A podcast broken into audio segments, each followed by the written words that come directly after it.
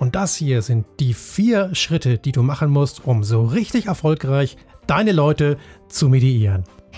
Nee, da habe ich eigentlich überhaupt keine Lust dazu und bin ich auch nicht bereit reinzugehen. Und dann würde die Mediation als solches quasi sich auflösen. Ich werde manchmal gefragt, wie, wie machst du das, wenn du da Menschen gegenüber sitzt, die nach Meinung derjenigen, die mich fragen, einfach nur blöd sind. Äh, in der man sagt, naja, äh, wir können auch volatile Märkte ja auch nur dann beherrschen, wenn wir uns permanent hinterfragen, lernen, Dinge anders zu machen. Lernen wird dann ja möglich, wenn ich mich mit Menschen umgebe, die mehr können und wissen als ich. Aber da hat jeder genau den Fokus oder fast jeder den Fokus, die Bereitschaft und sagt, wir müssen, wir ziehen da jetzt alle an einem Strang und in diesen, in diesen alltäglichen Tätigkeiten irgendwie verfasert sich das dann ganz gerne mal. Also drüber reden hilft und äh, mehr Lernbereitschaft und Interesse zeigen hilft auch. Aus rein ökonomischen Gesichtspunkten mu muss ich das ja jetzt machen. Die Wertstoffsammler. Bemerkenswertes aus der modernen Arbeitswelt. Ein Podcast mit Holger Koschek und Alexander Marquardt.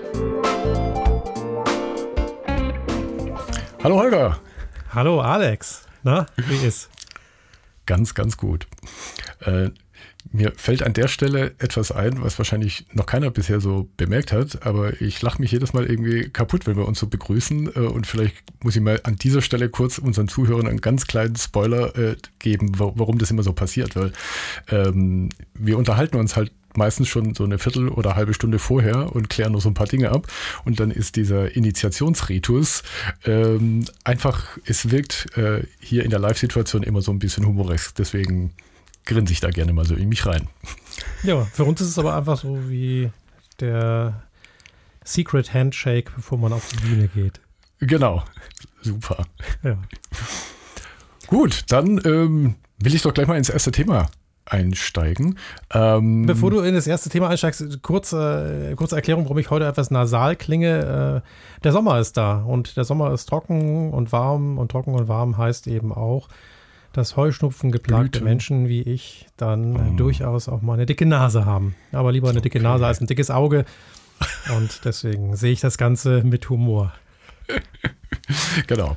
Also es liegt auch nicht daran, dass du irgendwelche Lines jetzt vor unserem Podcast nee. immer noch äh, mächtig irgendwie zu dir nimmst, um mit mir sprechen zu können. Das finde nee. ich sehr begrüßenswert. Noch, noch bin ich der Meinung, dass wir diese tollen Themen hier auch ohnehin bekommen.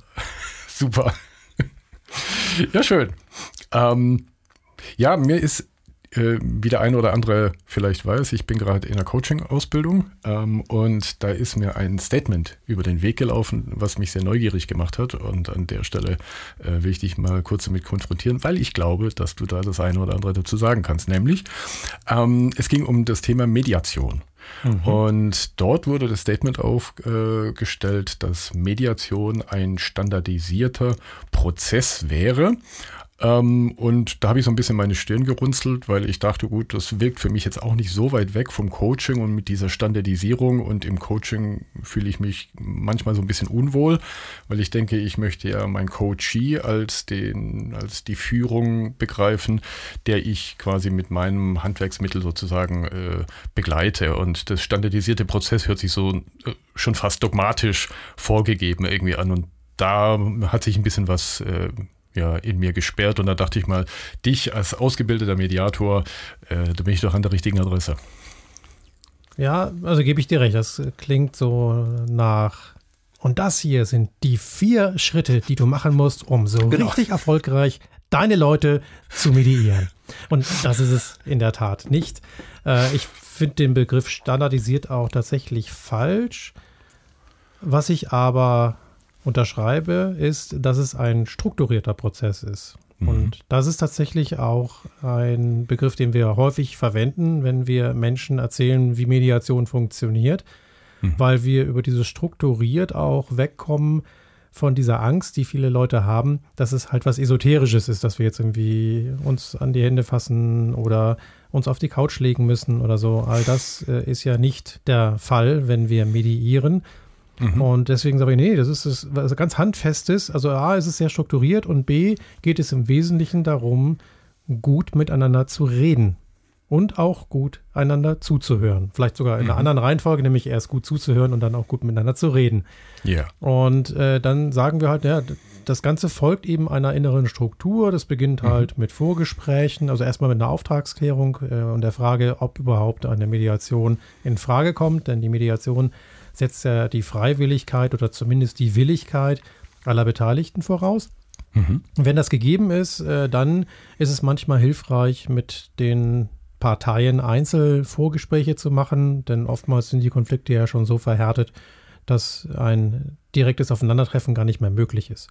Mhm. Und in so Einzelgesprächen kann man diese Bereitschaft erstmal abklopfen und kann auch mal schauen, was es dann eigentlich braucht, um überhaupt ein gemeinsames Gespräch wieder führen zu können. Und wenn dann so ein Gespräch vonstatten geht, aber auch schon in den Einzelgesprächen, gibt es halt so eine Einleitungsphase, wo dann nochmal äh, klargelegt wird, dass eben Vertraulichkeit gegeben ist, wo dann die Parteien gefragt werden, wie sie es mit der Vertraulichkeit handhaben wollen. Also wem dürfen sie davon erzählen? Das muss dann eben auch mal gemeinsam abgeklopft werden. Mhm. Dann erklären wir, dass wir als MediatorInnen allparteilich sind und oder ne, ein klassisches Wort dafür ist neutral, aber allparteilich mhm. trifft es ja. halt besser, dass wir eben keine genau. Partei ergreifen, äh, dass genau. es auch nicht so ist, dass wir hier irgendeine Lösung erarbeiten, sondern dass wir dafür da sind, den Raum zu geben und äh, dabei anzuleiten, dass die Parteien für sich eine Lösung finden, äh, mit der sie eben diesen Konflikt gut bearbeiten können. Das erinnert mich jetzt tatsächlich ein bisschen an die coachende Grundhaltung. Ja, ja, genau. Das ist, hm? das ist also, auch ganz viel von Coaching ist da drin. Und trotzdem ja. ist es halt strukturiert. Also so wie ja auch ein mhm. Coaching strukturiert ist im Sinne von, ich brauche erst einen Coaching-Auftrag mhm. und dann gehe ich in ein erstes Coaching rein. Und bei der Mediation ist es vielleicht noch ein bisschen strukturierter, weil ich dann nämlich anfange, mir erstmal die ähm, einzelnen Sichtweisen darlegen zu lassen. Das heißt, ich bitte die anwesende Partei nacheinander ihre Sicht mhm. der Dinge einmal kundzutun. Mhm sodass eben alle die Möglichkeit haben, äh, das mal aus ihrer Perspektive heraus zu berichten. Dann werden oftmals schon erste Missverständnisse aufkommen und äh, können geklärt werden. Und wenn das passiert ist, dann geht es sozusagen unter die Wasseroberfläche und dann schauen wir mal, was von dem, was da jetzt gesagt wurde, äh, auf welchen Gefühlen und, und welchen ja, Befürchtungen, aber auch Bedürfnissen das Ganze beruht. Und äh, wenn da auch festgestellt wird, dass die Bedürfnisse auf den verschiedenen Seiten oder den beiden Parteien sogar sehr ähnlich sind, äh, mhm. äh, dann ist das eine gute Grundlage, um erste Brücken der Verständigung zu bauen. Und wenn das gelungen okay. ist, dann kann zum Schluss, und das ist tatsächlich das Ziel ähm, einer gut verlaufenden Mediation, können dann Vereinbarungen getroffen werden, die den Parteien helfen, in Zukunft gut miteinander zu sein, also zu arbeiten, mhm. zu leben mhm. oder was mhm. auch immer. Ja. Und dann Darf ich an der Stelle, ja, ja, mach. Darf ich an der Stelle ganz kurz vorne äh, nochmal kurz einhaken, weil du hast es so in, in einem Nebensatz gesagt, okay, ähm, um diese Bereitschaft zu erkunden, gibt es häufig Einzelgespräche mit den mhm. beteiligten Personen. Ähm, da bin ich in einer äh, Session bei unserer Coaching-Ausbildung auch reingeplumpst, als wir das Thema Konfliktmanagement hatten ja. im Rahmen des Coachings. Und dort war eine sehr kontroverse Haltung, ob man vor einer äh, Gruppencoaching-Situation, die konfliktbeladen ist, die Einzelparteien äh, coachen ähm, sollte oder könnte oder vielleicht sogar nicht dürfte. Also das war so die Diskussion, weil äh, die Gefahr wäre, dass die Allparteilichkeit damit unter Umständen in Gefahr steht, äh, dass es eben nicht allparteilich wäre. Also dass mhm. man zu einer der beiden Parteien oder mehreren Parteien einen, einen, stärkeren Fokus hätte. War da jetzt auch nicht sehr eindeutig. Mir, mir fiel das jetzt nur so auf, dass wir da sehr leidenschaftlich drüber diskutiert haben, ob das jetzt sinnvoll äh, oder äh, sogar abzulehnen wäre. Wie denn da deine Erfahrung? Es ist manchmal gar nicht anders möglich. Wie gesagt, also äh, es gibt Fälle, wo die Parteien gar nicht in der Lage sind, direkt miteinander zu reden. Und mhm. äh, dann könnte ich jetzt den Mediationsauftrag ablehnen und sagen, so, dann wird mhm. das halt nichts. Oder ja. äh, ich gehe halt her und sage, gut, dann spreche ich halt mal mit der einen und dann mit der anderen Partei. Mhm. Nicht, um sie zu coachen. Ich meine, Coaching ist ja mhm. eh nicht unser Auftrag, ähm, ja. sondern um besser zu verstehen. Also wir mhm. gehen in diese Einzelgespräche immer rein und sagen, wir werden gerne deine, ihre Sicht der Dinge besser verstehen. Das heißt, wir mhm. machen dort schon mal so eine Darlegungsphase äh, in, mit, der, mit der einen Partei. Mhm. Wenn das gut läuft, äh, können wir sogar noch einen Schritt weiter gehen und äh, versuchen, dass die Partei sich mal in die andere Partei hineinversetzt und hineinfühlt und mal schaut, naja, wenn ich jetzt mal diese Perspektive einnehme, was für Wünsche oder Befürchtungen könnten denn dort vorhanden sein. Und mhm. vielleicht stelle ich dann sogar schon fest, oh, das ist ja ganz ähnlich zu dem, was ich eigentlich möchte. Mhm. Ja, und dann haben wir eine größere Bereitschaft, tatsächlich dann auch in das Gespräch reinzugehen, weil sich diese Parteien dann deutlich gestärkter fühlen. Darum geht es mhm. letztendlich, ne, dieses okay. Zutrauen in sich selbst zu stärken, äh, um eben dann auch äh, mit der anderen Partei in ein direktes Gespräch zu gehen. Mhm. Aber es geht nicht darum, dort zu coachen. Also noch mhm. irgendwie ja, quasi eine, eine, Lösungsfindung für eine Seite zu bringen, weil ja, Lösungen ja. können nur gemeinsam entwickelt werden, denn sie müssen für mhm. beide Seiten passen. Auch dafür gibt es wieder Techniken, um das abzuprüfen. Mhm. Ähm, aber gut, dass du da nochmal gefragt hast. Das ist mhm. äh, tatsächlich dann etwas anderes. Könnte es dann auch sein, dass in diesen Gesprächen, werden ja alle Parteien wahrscheinlich zu so einem Gespräch gebeten, unterstelle ich jetzt mal, ähm, ja. um also, eben abzuklären, hey, äh, wollt ihr das alle? Könnte ja aber auch rauskommen, dass ähm, da mindestens eine Partei sagt so, äh, nee, äh, da habe ich eigentlich überhaupt keine Lust dazu und bin ich auch nicht bereit reinzugehen und dann würde die Mediation als solches quasi sich auflösen. Ja. Die findet dann nicht statt, weil, die, wie gesagt, diese, diese Willigkeit oder Freiwilligkeit äh, von allen Beteiligten muss gegeben sein. Es nützt mhm. nichts, jemanden in eine Mediation hineinzuzwängen. Ich weiß, dass das in Organisationen manchmal passiert, dass dann mhm. die Chefin oder der Chef sagt, nee, du gehst da jetzt hin, das muss jetzt sein, wir wollen das ja endlich mal vom Tisch kriegen. Ja, ja, ja. Bringen tut es nichts. Mhm. Ja, also wenn die Person nicht will, dann wird dort auch kein, keine Mediation zum Erfolg führen. Beim Coaching spricht man da von sogenannten Besucher. Mhm. Ja. Also jemand, der, der zu dir als Coach kommt, äh, der nicht als Kunde kommt. Also der Kunde wäre jetzt eine Person, die irgendwie sagt, ach, ich habe eine Herausforderung im Umgang mit meinem, mit meiner Arbeitskollegin, mit meinem Arbeitskollegen oder mit meinem Chef oder mit wem auch immer. Äh, und ich möchte ganz gerne einen besseren Umgang damit hinbekommen.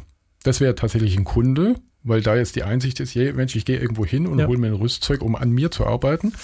Ähm, und ähm, ähm, der Besucher ist eine Person, die wahrscheinlich als erstes mal mit der Attitüde daherkommt, äh, was mache ich da hier? Was soll der Quatsch? So. Und das ist sehr, sehr schwierig, jemanden aus der Besucherhaltung äh, in eine Kundenhaltung äh, dorthin zu entwickeln. Ja, die Frage, ob man ihn überhaupt entwickeln oder sie überhaupt entwickeln kann. Ne? Also, das, also genau. du kannst das Angebot machen, äh, genau. Und sagen, genau. du kannst, ne, ich bin da, ähm, wenn, mhm. wenn du möchtest, dann können wir zusammen arbeiten und wenn nicht, dann genau. halt nicht. Und genau.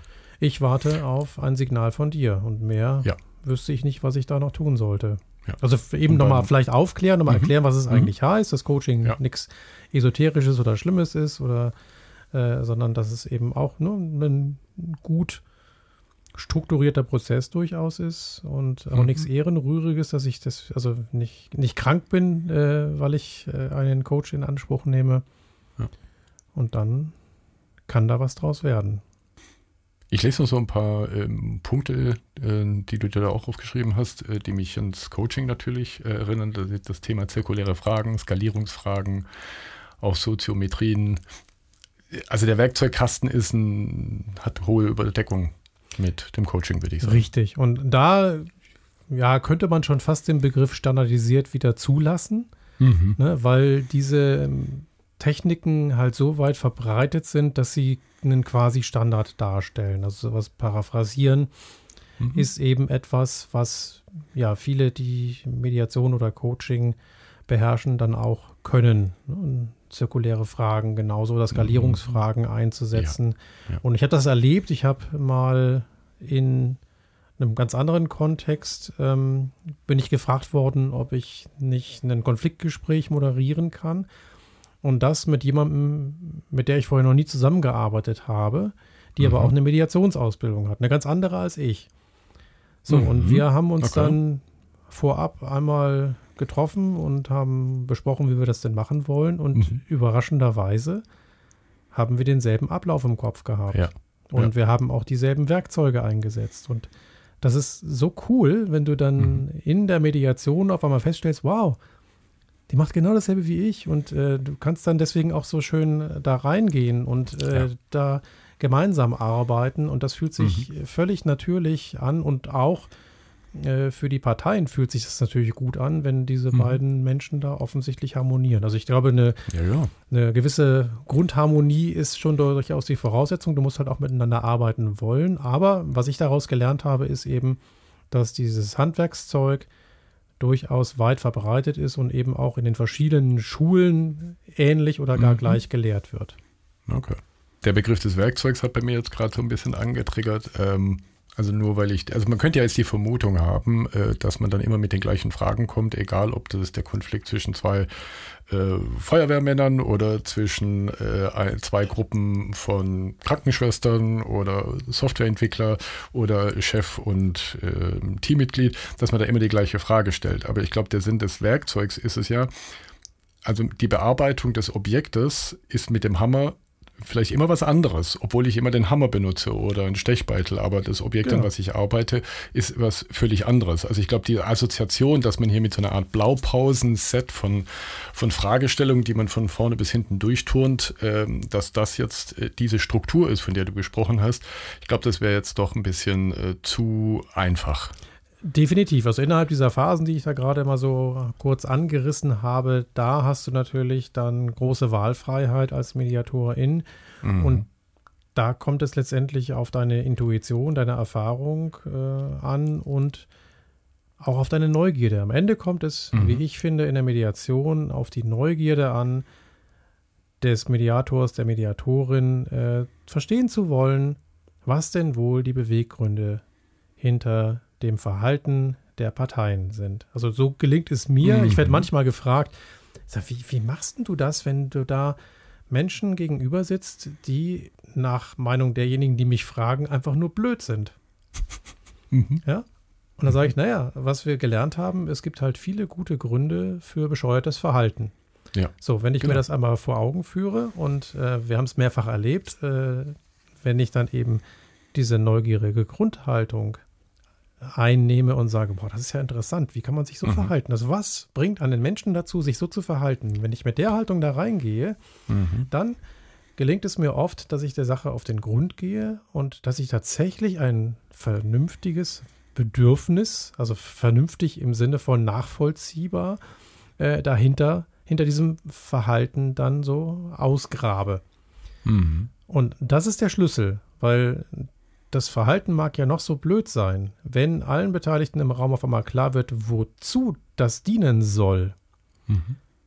dann ist dieses Verhalten plötzlich nebensächlich und ja. äh, dieses Bedürfnis tritt in den Vordergrund. Und mhm. gerade wenn eben die andere Partei ein ähnliches oder dasselbe Bedürfnis hat, dann ist das wieder anschlussfähig. Und mhm. dann ja. haben wir diese eben schon erwähnte Brücke der Verständigung zumindest mal angefangen zu bauen. Und dann braucht es halt wiederum ein paar Techniken, um dann mhm. daran eben weiterzubauen.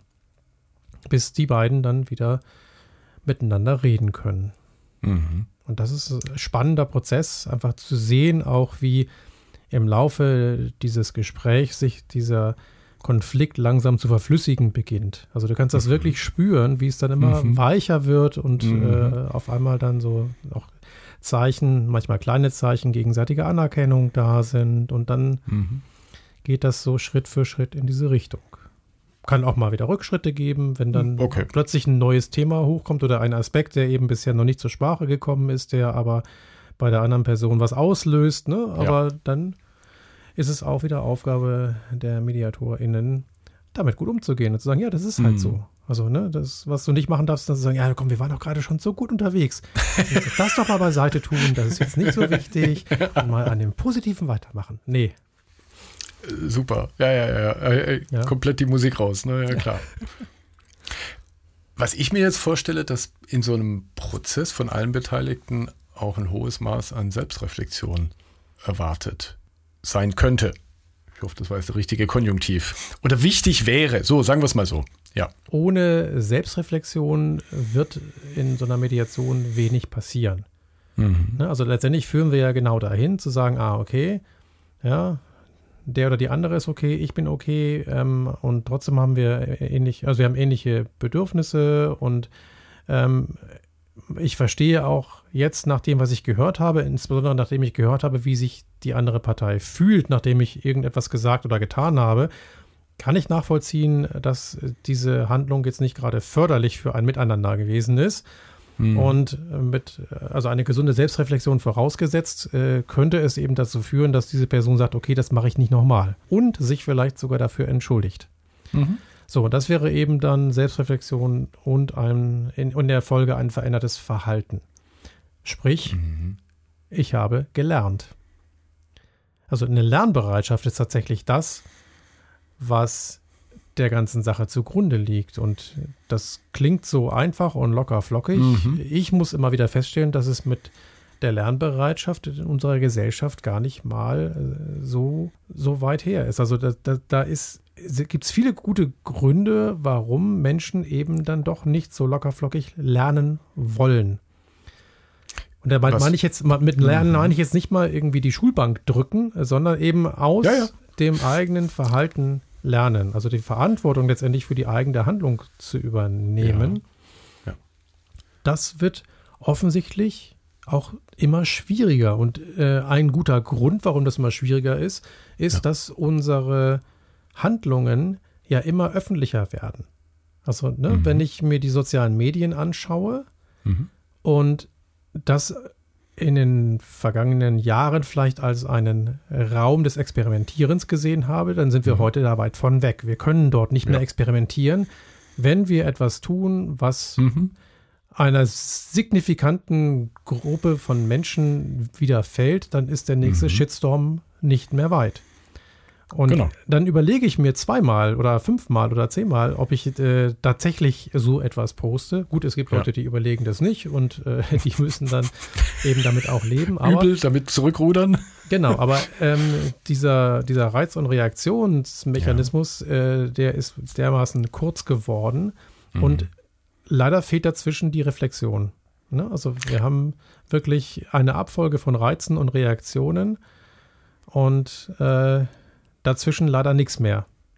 Sondern es wird nur noch geschossen gegen etwas, was ich ja. gehört habe und äh, wo ich irgendwie aus dem Reflex heraus auf bestimmte Triggerbegriffe letztendlich aus dem Bauch heraus reagiere.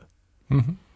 Was aber interessant ist, dass ja in einem Unternehmenskontext, zumindest so seit ein paar Jahren, ja dieser Begriff der lernenden Organisation ja auch ganz, ganz stark vor sich hergetragen wird. Gerade in solchen Organisationen, die von einem sehr hierarchischen naja, wie möchte ich sagen, geniusgläubigen äh, Kultur. Also sprich, einer hat eine wahnsinnig tolle Ahnung, weil der ist der Genius in der Firma und äh, in die Richtung wird es gemacht, also der Experte, hin zu einer äh, Crowd-Knowledge. Ähm, Kultur, äh, in der man sagt, naja, äh, wir können auch volatile Märkte ja auch nur dann beherrschen, wenn wir uns permanent hinterfragen, lernen, Dinge anders zu machen. Ähm, das ist ja eigentlich dann völlig konträr, diese Erwartungshaltung, wenn das Gesellschafts-, deine Gesellschaftsbeobachtung gerade gänzlich anders aussieht. Ja, ich erlebe auch tatsächlich in vielen Organisationen, dass es mit dieser lernenden Organisation vielfach hapert, hm. weil ich dort noch auf ganz viele Alpha-Tiere treffe, die eben immer noch glauben, es besser zu können und zu wissen oder eben auch Informationen als Machtwährung nutzen. Mhm. Ne, also Informationen, Erfahrung und Wissen sogar als Machtwährung nutzen. Und in solch einer Organisation ist Lernen schwierig bis unmöglich. Und in solchen Organisationen ist es insbesondere auch schwer, sich als Organisation weiterzuentwickeln, mhm. weil. Ja ein, ein Nicht-Lernen letztendlich Stillstand bedeutet. Und Lernen wird ja. dann ja möglich, wenn ich mich mit Menschen umgebe, die mehr können und wissen als ich. Oder aus einer Erfahrung lernen. Ja, also ich, ich mache ich mach bei, bei so einer Marktgeschichte, würde ich sagen, vielleicht ist ja noch nicht mal die Expertise, ob folgendes Feature in einem Produkt am Markt äh, einschlägt oder nicht. Vielleicht ist es ja noch gar nicht mal vorhanden. Also da habe ich ja noch nicht mal die Chance, dass ich auf vermeintliches Expertise Wisse, Wissen im Haus zurückgreifen kann, sondern ich muss auf die Reaktanz des Marktes irgendwie warten. Das heißt, ich muss rausgehen, muss dann aber auch die Fähigkeit haben, ne, Selbstreflexion, jetzt sind wir auch wieder an dem Punkt, ähm, von gerade eben zu sagen, okay, das hat jetzt nicht funktioniert. An was hat es denn gehapert, können wir das analysieren und können daraus Rückschlüsse für die Zukunft ziehen. Das würde aber auch heißen, dass ich in, diesen, in dieses kalte Wasser hineinspringe und den Mut habe, da reinzuspringen, äh, wieder besseren Wissens, dass es eventuell halt auch ähm, schiefgehen kann um zu lernen und nicht zu sagen, oh nee, das mache ich nicht, weil das ist mir alles viel zu heikel, dann bleiben wir lieber dort, wo wir äh, eigentlich schon die ganze Zeit sind. Genau, und, und diese Haltung, die ist halt noch nicht verbreitet genug, mhm. dass eben Lernen eine andere Art von Erfolg ist. Also Erfolg ist nicht nur, um mal da am Beispiel zu bleiben, ein Feature rauszubringen, mhm. das einschlägt und äh, wie warme Semmeln weggeht, ja. sondern auch das Gegenteil, zu sagen, wir haben das jetzt probiert und wir haben das mit möglichst geringem Aufwand probiert und haben festgestellt, dass was in unseren Köpfen das beste, die beste Idee aller Zeiten war, ähm, ist auch nur in unseren Köpfen die beste Idee aller Zeiten. Alle anderen finden das langweilig. Ich würde auch behaupten, dass große Tech-Konzerne über den Daumen gepeilt neun von zehn angefangenen super Ideen irgendwie in die Tonne kloppen. Ähm, und ich glaube mich auch erinnert äh, zu haben, dass ich ein Steve Jobs äh, gehört habe, das hieße, nur weil wir das tun, haben wir die Chance, das eine von diesen zehn wirklich zum Rennen und zum Fliegen zu kriegen. Ja. Aber wir gehen mit der Attitüde rein, dass wir zehn probieren und wir wissen, dass vermutlich neun davon im Papierkorb landen und damit leben wir. Ja, und das ist halt eine wichtige, aber nicht weit verbreitete Haltung, weil mhm. vielfach eben immer noch so diese, dieser Glaubenssatz vorherrscht, ich muss es gleich richtig wissen. Das funktioniert genau. in einer komplizierten Welt vielleicht noch, in einer einfachen Welt sowieso, mhm, aber in einer komplexen Welt halt nicht. In einer komplexen genau. Welt gehört eben dieses Scheitern zur Weiterentwicklung zwangsläufig mit dazu. Ja, das äh, erlebe ich eben auch in anderen Kontexten, auch also in, im Feuerwehrkontext beispielsweise, wo ich ja auch als mhm. Konfliktberater unterwegs bin, erlebe ich immer wieder, dass dieses Lernen aus Fehlern auch nicht ganz weit verbreitet ist, weil das mhm. eben voraussetzt, dass ich Fehler überhaupt zugeben kann. Und da machen wir uns nichts vor. Um einen Fehler zuzugeben, braucht es halt auch eine gewisse innere Größe.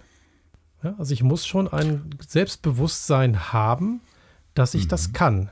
Und wenn ich jetzt aber in einer Führungsposition bin äh, mhm. und eben noch in diesen alten Glaubenssätzen nachhänge, dann ist das schwierig. Denn nach diesen alten Glaubenssätzen äh, sind Führungspositionen Menschen, die genau wissen, wo es lang geht, die den richtigen Weg vorgeben, die wissen, wie es ja. geht und die damit immer erfolgreich sind. Ich glaube, das ist nicht, nicht immer falsch, aber ich glaube, eine Betrachtung könnte man da vielleicht noch einwerfen, weil mir das jetzt äh, auch in letzter Zeit nochmal über den Weg gelaufen ist als Terminus. Ähm, weil diese Lernbereitschaft wird ja häufig auch assoziiert, wenn man über Fehlerkultur spricht. Weil wir wollen ja eigentlich keine Fehlerkultur, sondern eigentlich eine Lernkultur, dass ich sage, ich habe etwas festgestellt und es war ein Fehler und daraus lerne ich. Also ich, ich freue mich ja nicht über den Fehler, aber ich lerne mich über die Chance, etwas zu lernen. Und ähm, dabei, glaube ich, ist wichtig, zwischen Fehler und Irrtum äh, zu unterscheiden. Und ich glaube, mhm. ähm, um bei deinem Beispiel, ich bin kein Feuerwehrmann, äh, jetzt quasi äh, an den falschen Anschluss am äh, Feuerwehrauto den falschen Schlauch anzuschließen, würde ich nicht als Irrtum bezeichnen, sondern als Fehler. Ein Fehler, den ich ausmerzen kann, weil es ein standardisiertes Vorgehen gibt, welcher Schlauch kommt an ja. welches Rohr. So, das ist etwas, was ich mit Wissen äh, lösen kann. Der Irrtum wäre, wir haben den Brand irgendwie von der Westseite irgendwie angegangen und währenddessen irgendwie hat sich der Wind gedreht und wir hatten damit ein großes Problem. Das wäre ein Irrtum, das wäre aber auch eine Geschichte, aus der ich zwar lernen kann, zum Beispiel, was weiß ich, ich kann einen Wetterbericht angucken, keine Ahnung, was für sinnvolle Maßnahmen es da gibt, da bist du besser aufgestellt als ich. Ähm, aber das ist ein anderer Sachverhalt. Das wäre ein Irrtum, weil ich die Annahme hatte, es passiert X, aber es ist Y ja. eingetreten, was ich nicht vorhersagen konnte. Und daraus dann ein Lernen zu generieren, ist, glaube ich, sehr sinnvoll und wichtig. Einen Fehler, wie, ne, bleiben wir bei dem blöden Rohr mit dem Schlauch, äh, das ist etwas, das kann ich vorab schon klären, dass ich in diesen Fehler eben nicht reinlaufe.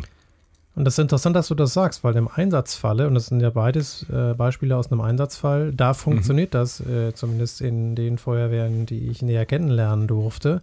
Sowohl mhm. äh, das, ein, ein, Umgang mit Fehlern als auch mit Irrtümern sind dort völlig in Ordnung. Also ne, bei, bei mhm. Fehlern äh, mhm. kann ich halt Menschen darauf hinweisen und dann passiert es hoffentlich beim nächsten Mal nicht mehr. Irrtümer ja.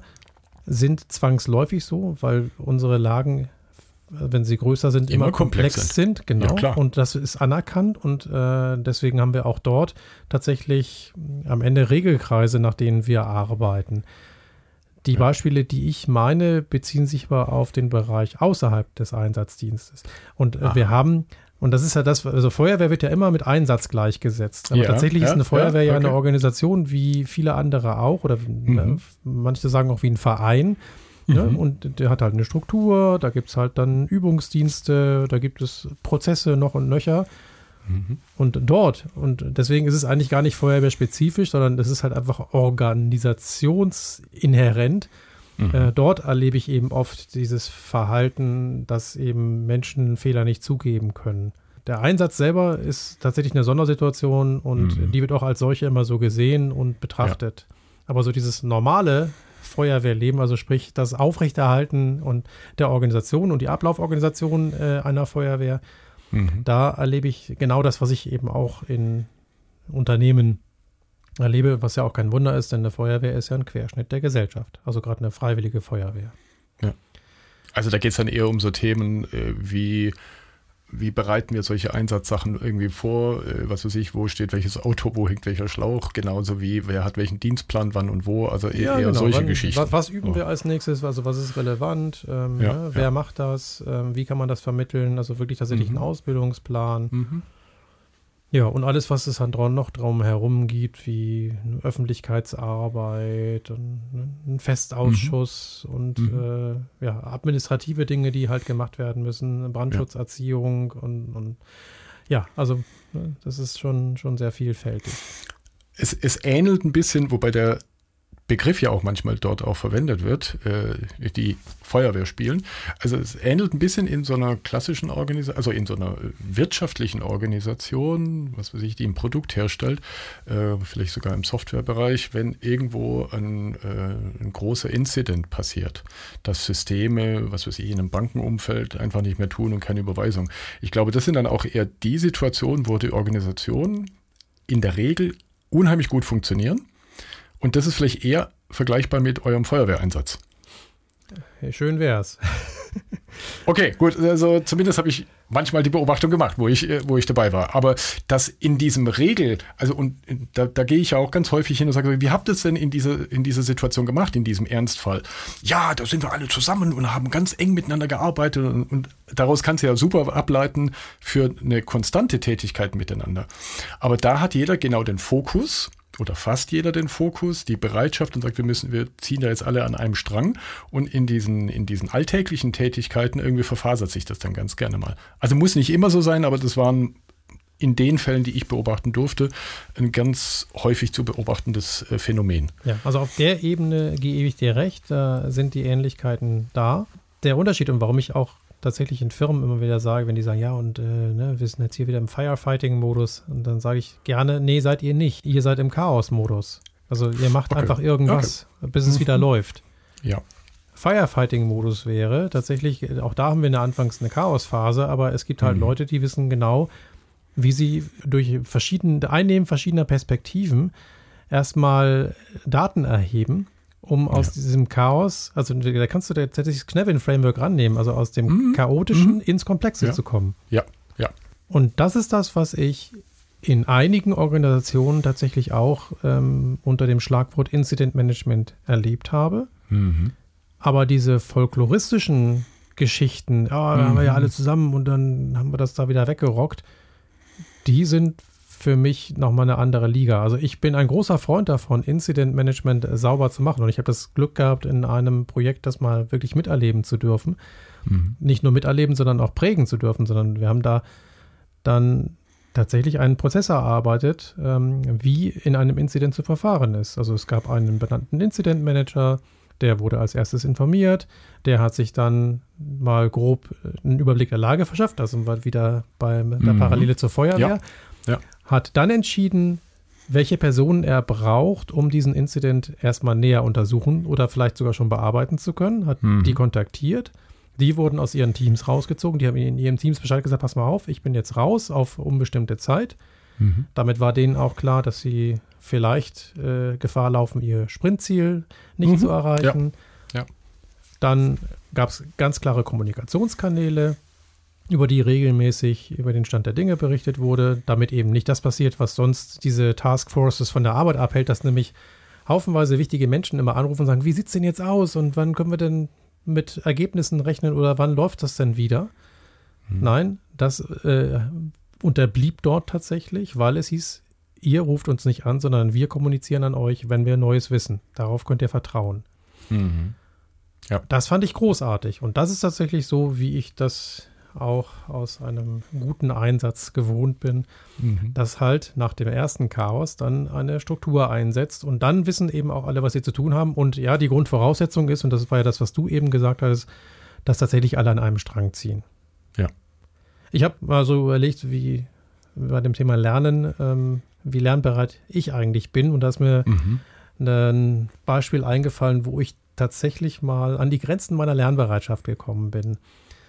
Ähm, ich habe mit anderen KonfliktberaterInnen aus äh, dem Feuerwehrkontext, mit, mit denen ich ja auch diese Mediationsausbildung zusammen gemacht habe, mhm. ähm, haben wir einen Instagram-Kanal aufgesetzt. Äh, den mhm. können wir übrigens bei den Shownotes verlinken. Ein großartiger Kanal, um sich näher mit dem Thema Konflikte auseinanderzusetzen. Ah, schön. Super. Und da ging es dann darum, ein Logo zu entwickeln oder auch so erste grafische Ideen für, für Insta-Beiträge. Ja. Und ich bin ja begeisterter Adobe Illustrator-Nutzer und mhm. habe natürlich sofort mit Illustrator losgelegt, wusste aber auch, dass die anderen äh, dieses Werkzeug ja, nicht Profi-Tool, ne? haben. Ja, ja, genau. Klar. Und eine Kameradin kam mit Canva um die Ecke. Das ist ja auch so ein recht verbreitetes mhm. äh, Gestaltungswerkzeug. Ja.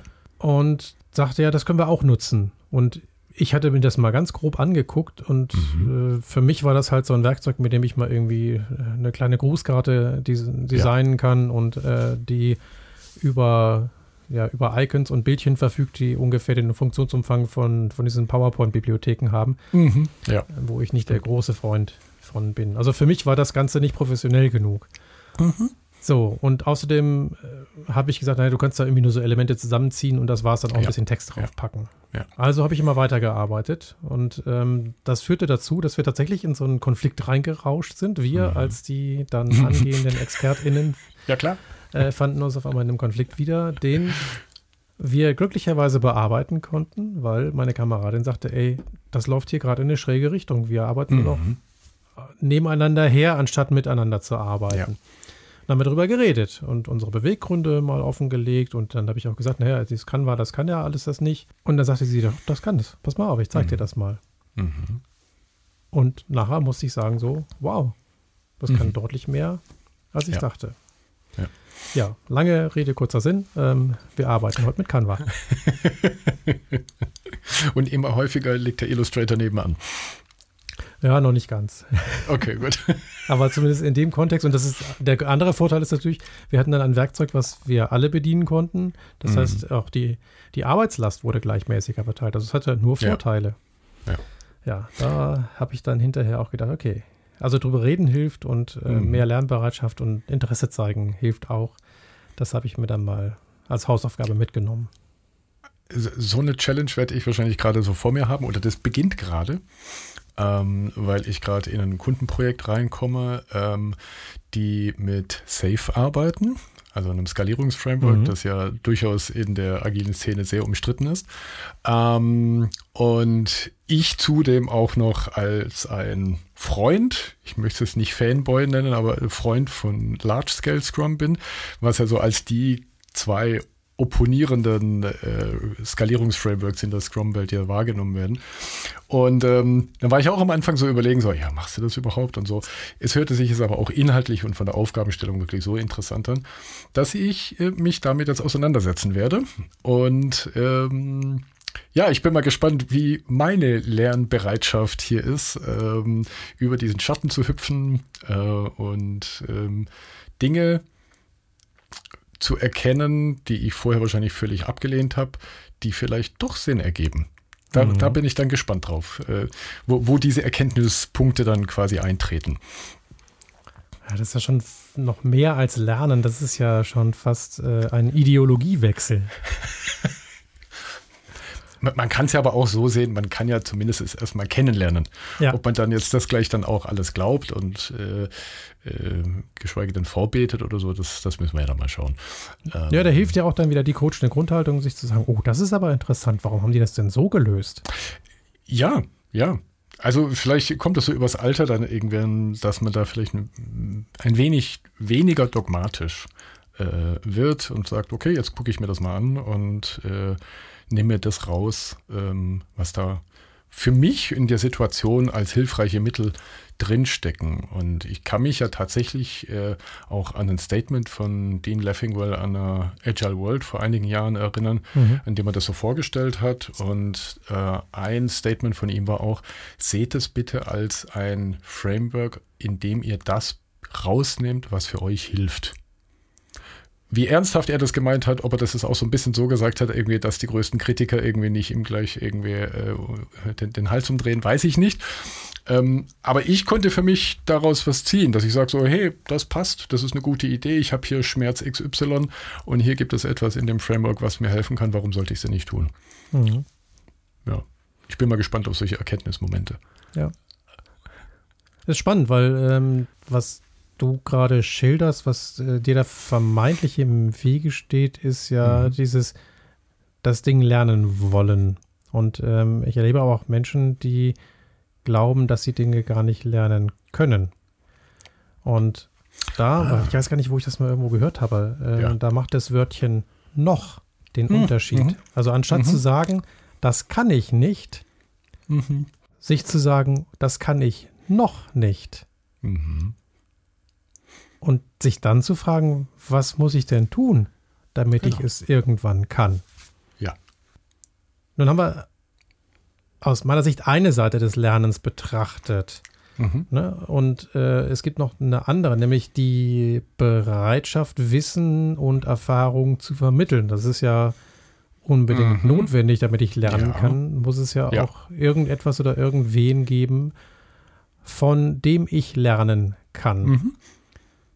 Die könnten ja auch zum Beispiel sagen, ähm, ich kann das ja.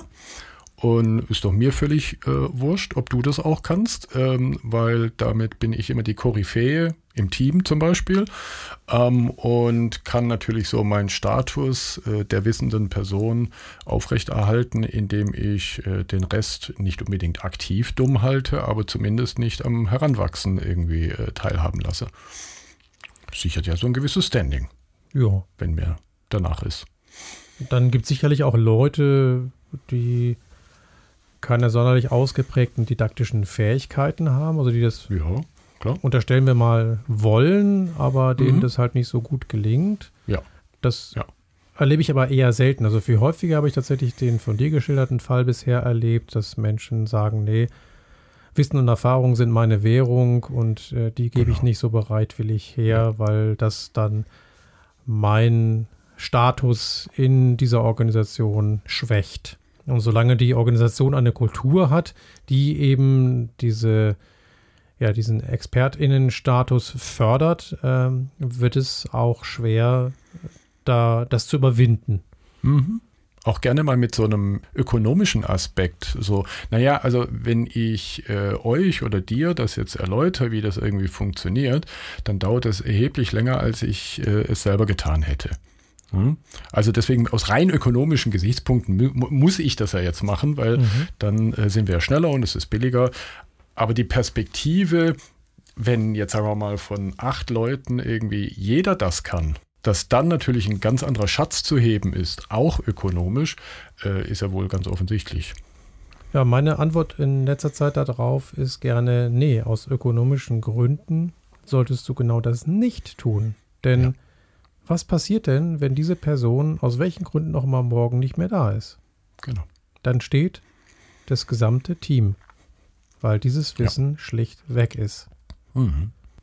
Das Argument verfängt immer mehr. Also das heißt nicht, dass dann ja. äh, ab dem nächsten Tag die Devise ausgegeben wird, verteilt euer Wissen, aber zumindest nehme ich da ein Umdenken wahr, was noch mhm. vor fünf bis zehn Jahren eher nicht der Fall gewesen ist. Da gab es ja. nach mhm. meiner Wahrnehmung noch viel mehr von diesen Expertinnen und Expertenteams und heute haben wir tatsächlich mehr Interdisziplinarität und auch die Bereitschaft vieler ja. Menschen, über, über das hinaus zu lernen und zu arbeiten, was sie so in der Vergangenheit getan haben. Ja. Haben wir noch ein Zitat des Monats? Ich glaube, du hast ein bisschen rumgekramt. Ja, ich habe eins, äh, von dem ich glaube, dass es sehr gut zu unserem Mediationsthema passt. Mhm.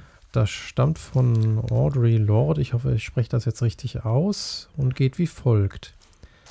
Es sind nicht die Unterschiede, die uns trennen, was uns trennt, ist unsere Unfähigkeit, diese Unterschiede zu erkennen, zu akzeptieren und zu feiern. Sogar zu feiern. Ja. Ne, da sind wir beim Thema interdisziplinäre Teams. Ähm, mhm. Wir tun gut daran zu feiern, dass wir so verschieden sind, weil uns das ja. als Team halt stärkt. Mhm. So unbequem genau. das auch manchmal sein mag. Ja. Und ich meine, es ist ja keiner in einem Team, und da schließe ich uns beide überhaupt nicht aus, ähm, völlig perfekt. Ähm, also auch wir haben einfach hier Schwächen, dort Schwächen und wir haben ja nur eine Chance, wenn wir mit Menschen, die unterschiedlich sind, dass wir diese gegenseitigen Schwächen, die jeder nun mal hat, auch ausgleichen können. Also ein Team lauter Alexe, äh, ich glaube, das wäre in keinster Weise wirklich effektiv. So. Wahrscheinlich ein Team Folger Holgers auch nicht, auf Nö. anderen Ebenen. So, ja? Genau. Ähm, und ja, deswegen kann ich mit dem Feiern tatsächlich was anfangen, äh, um zu sagen, es ist sogar toll, dass wir Unterschiede bei uns haben. Und es ist nicht ein Problem. Ja. Es ist ein Problem, wie wir damit umgehen. Das ist ja Schön. das, warum ich auch diese Gespräche so schätze, weil wir eben bei vielen Ähnlichkeiten doch äh, nicht ganz gleich sind und deswegen hier immer mehrere Perspektiven in die Gespräche reinbringen. Wobei wir eine Sache ja auf jeden Fall gemeinsam haben. Wir sind gemeinsam am 10. und am 11. Juli, äh, also in einem Monat, äh, auf der Agile World und sprechen gemeinsam an einem Ort, äh, was selten ja bei uns vorkommt, äh, in Mikrofone und unterhalten uns vor Publikum. Also, wenn ihr da draußen dabei sein wollt, äh, bucht euch noch schnell ein Ticket. Ich weiß nicht, ob die Early Bird Tickets schon weg sind. Ähm, ich würde es schon fast vermuten. Ähm, oder haltet einen Talk, obwohl die Einreichungsfrist ist, glaube ich, vorbei. Ist vorbei, aber ähm, es lohnt sich auf jeden Fall, die Agile World zu besuchen für alle, ja. die mit Agilität, New Work äh, und ähnlichen Themen äh, befasst sind, ist das auf jeden Fall eine gute Gelegenheit, nochmal sich neue Inspirationen zu holen und uns kennenzulernen. Und äh, wir freuen uns dann auch über Live-Feedback zu unserem ersten Podcast auf der Bühne. Super, ich freue mich. Schön, bis im Juli würde ich sagen. Bis dahin. Tschüss. Tschüss.